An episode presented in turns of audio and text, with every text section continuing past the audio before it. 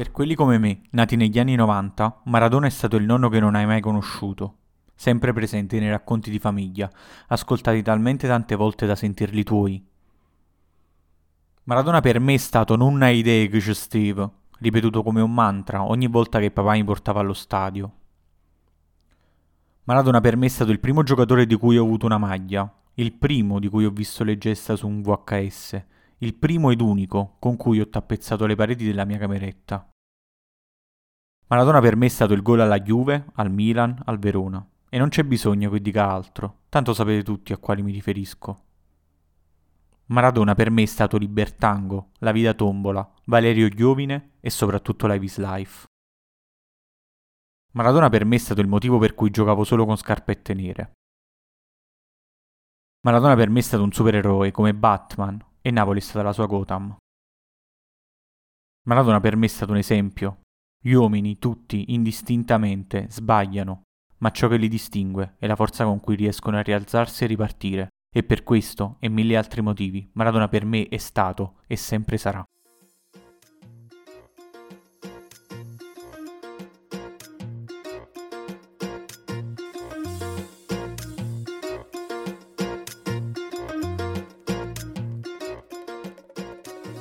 Dopo queste parole toccanti di Mimmo, benvenuti a Pallonetto Podcast, in, in, questa puntata molto particolare in cui, almeno da parte mia, deciderò di non parlare della questione Maradona e del suo lutto e preferisco concentrarmi su quella che è stata la, parola, la partita di Europa League Napoli-Regia. Mimmo, vuoi fare la tua analisi sulla partita? Sì, una partita che devo dire ho, ho seguito con molta difficoltà e Uh, penso come tutti noi, insomma, sia stato difficile guardare la partita o tutto il campo per tutto il tempo senza uh, andare col pensiero oltre. Ma comunque. Vabbè, Mimmo, chiudiamo questa parentesi e concentriamoci su quello che, che sarà. Già tanta gente ci ha parlato e ci, ha, e ci, parlerà per settimane, per mesi, per anni su questa storia. Concentriamoci su quello che è il calcio di adesso, di tutti i giorni, su quello che viviamo noi e sulle sensazioni che proviamo adesso giorno per giorno per questa squadra. Voglio iniziare subito con una domanda. La settimana scorsa tu mi hai chiesto se,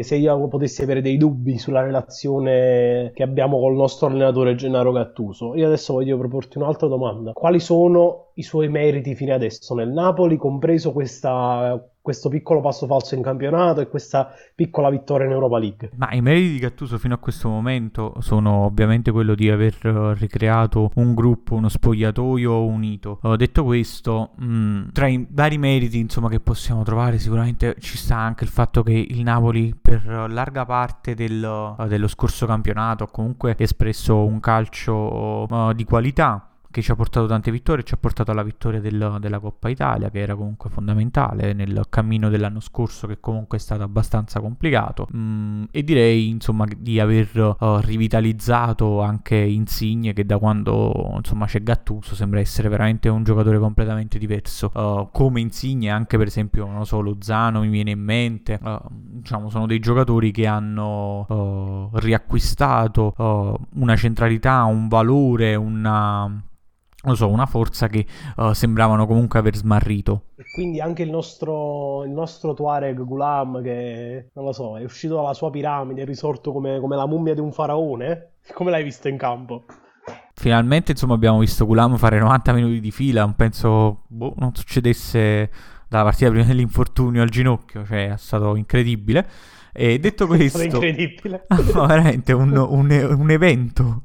Uh, detto questo, però, insomma, ho apprezzato la prestazione di Gulam perché se è evidentissimo che non è ancora in condizione e che è lontano dalla condizione, diciamo, migliore, uh, però mi è sembrato di vedere un giocatore che è stato abbastanza intelligente durante la partita, ha capito quando era il momento di spingere, ha capito quando magari uh, forse poteva evitare perché magari non ce l'avrebbe fatta a tornare indietro. Diciamo, è stato un grosso passo in avanti anche rispetto alle prestazioni che abbiamo visto nelle ultime partite a sinistra. Uh, diciamo, la, la, presenza fisica di Gulam comunque... Mh, rende la difesa del Napoli forse un po' più solida uh, se riesce a tenere questo grado di attenzione. Cioè, onestamente, Gulam di questa, de, della scorsa partita meglio di Mario Rui in campionato.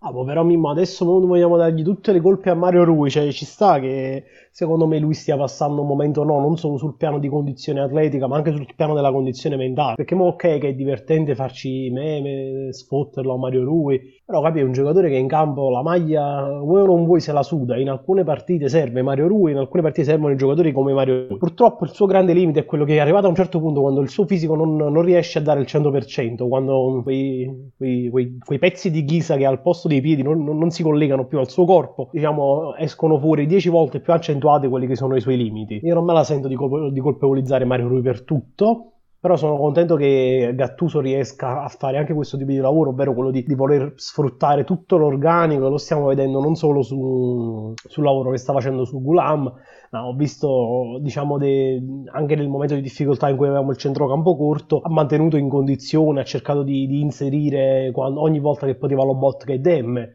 Tu mi hai detto prima, mentre ne stavamo parlando prima dell'inizio della puntata, che hai visto Demme molto molto migliorato anche, anche, sul piano atletico. Sì, vabbè, Dem, insomma, uh, diciamo che nelle ultime partite nessuno sta brillando per una particolare condizione fisica, però uh, mi sembra che insomma Dem sia ritornato sulla strada giusta in questa partita, ha diciamo, fatto la differenza in questo centrocampo del Napoli, dobbiamo di- cioè almeno a mio parere, soprattutto se uh, dobbiamo paragonarlo al Fabian Ruiz che abbiamo visto nelle ultime partite, Dem è stato senz'altro, diciamo, ha ha dato un apporto superiore. Uh, e detto questo, devo dire anche che. Ma quindi finalmente stai ammettendo che Fabian Ruiz eh, non è cosa? No, ma io penso di averlo detto dall'inizio che Fabian Ruiz per me non può fare il mediano. Detto questo, ha una visione di calcio superiore rispetto a qualunque altro giocatore nella rosa del Napoli. E si è visto nel lancio di 40 metri che ha fatto per Insigne, che lo ha messo praticamente solo contro il portiere. Poi il capitano purtroppo non è riuscito a segnare. Ma cioè, io credo che la visione di gioco che ha Fabian Ruiz non ce l'abbia nessuno nel Napoli. Questo questo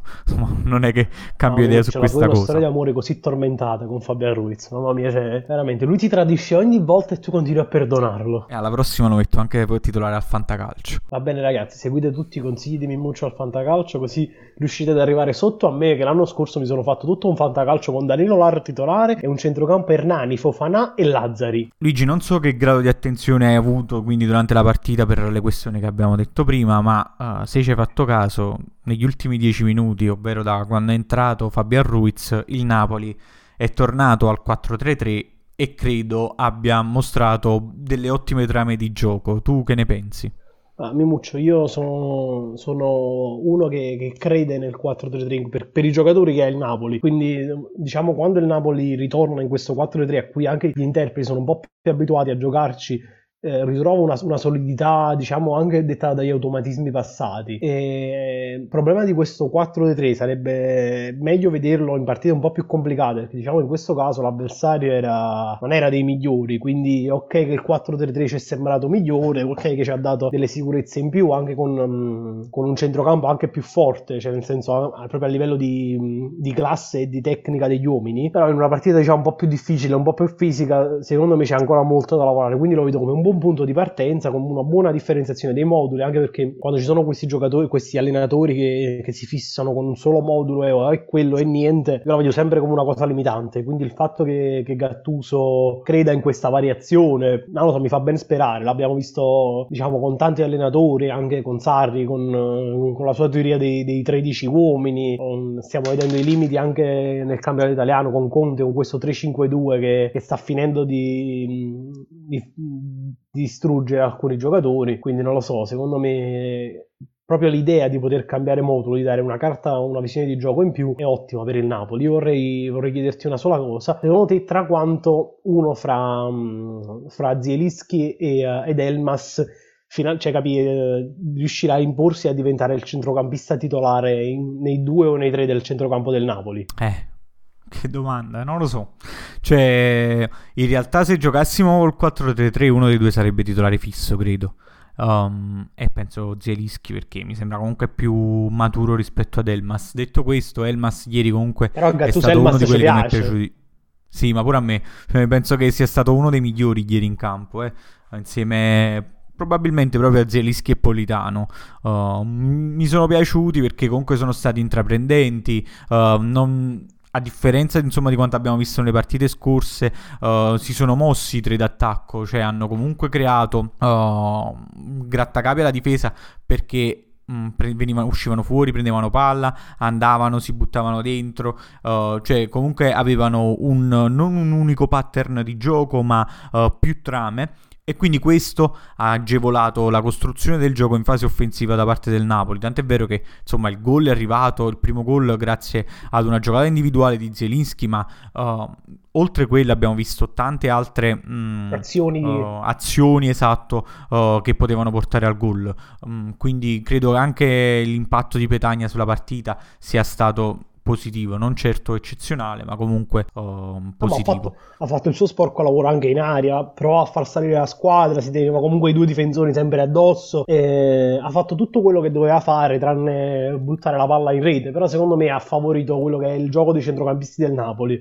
Cosa sì, che, sì, è vero, è vero. Cosa che spesso con Osimen non, non, succede, ma proprio per differenze, diciamo, di impostazione degli attaccanti, cioè di come sono loro, quali sono le loro caratteristiche tecniche. Io ti feci una domanda un bel po' di tempo fa e ti dissi, ma secondo te prima o poi Gattuso lo butta dentro anche a Llorente? Secondo te prima o poi butterà dentro anche lui in questa mischia? Riuscirà a recuperare anche lui? No, no, io sono convinto che Llorente non giocherà mai più al Napoli. Veramente. No, vabbè, chiedevo, era, era una domanda che che ho visto, diciamo, porsi anche ad altre, ad altre persone. Oh, credo che la risposta la potremo avere solo in Coppa Italia. Se in Coppa Italia nemmeno gioca, allora lì avremo la certezza matematica che possiamo giocare, non lo so, più facilmente con Meret prima punta che con uh, Llorente.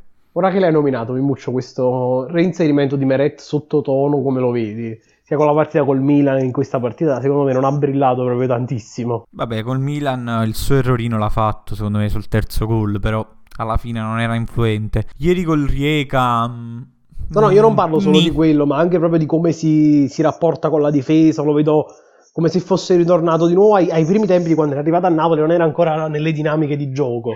No, oh, no, non credo. Non credi? No, no, invece non lo so, almeno Mm, ricordo, ah, vado a memoria, oh, mi ha colpito su un calcio d'angolo quando richiamava l'attenzione Petagna uh, di Lorenzo, ha chiamato Demme per farlo andare in marcatura esternamente uh, sull'uomo che stava al limite dell'area. Quindi insomma diciamo che almeno mi sembrava che a, a guidare la difesa comunque uh, l'attenzione giusta l'abbia riposta. Poi Um, c'è stata qualche sbavatura, non lo so, il campo ieri tra l'altro non mi sembrava in condizioni perfette, quindi può darsi pure che diciamo su quel tiro abbastanza centrale sia stato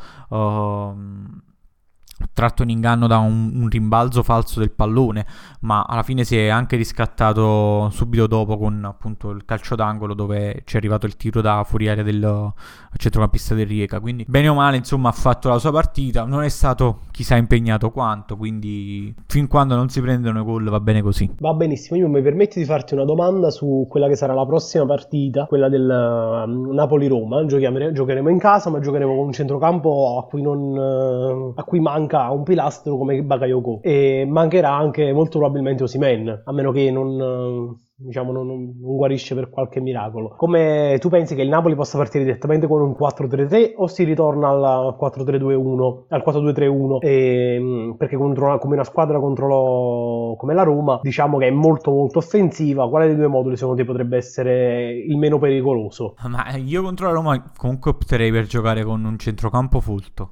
Uh, a prescindere da tutto, perché la Roma gioca con uh, Mkhitaryan e Pedro dietro, pun- dietro, la punta, che penso sarà Geco perché mi pare sia tornato dal Covid. Um, e già loro, insomma, sono due che giocano tra le linee, ma oh, non disdegnano anche l'abbassarsi tra i centrocampisti per creare superiorità numerica in quella zona del campo. Allo stesso momento, insomma, avere tu Pellegrini sono due palleggiatori abbastanza abili e la Roma in questo poi viene aiutata anche dal fatto che molto spesso uno di quelli che imposta si abbassa tra i difensori, uh, favorendo i due terzini che si alzano sulle fasce.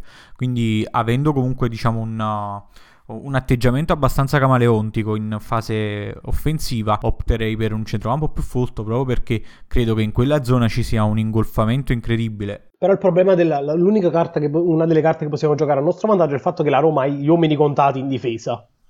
Molto eh, contati sì. e quindi diciamo l'unica forza diciamo che può, se, se il Napoli se la vuole giocare tutta all'attacco può essere un punto a favore.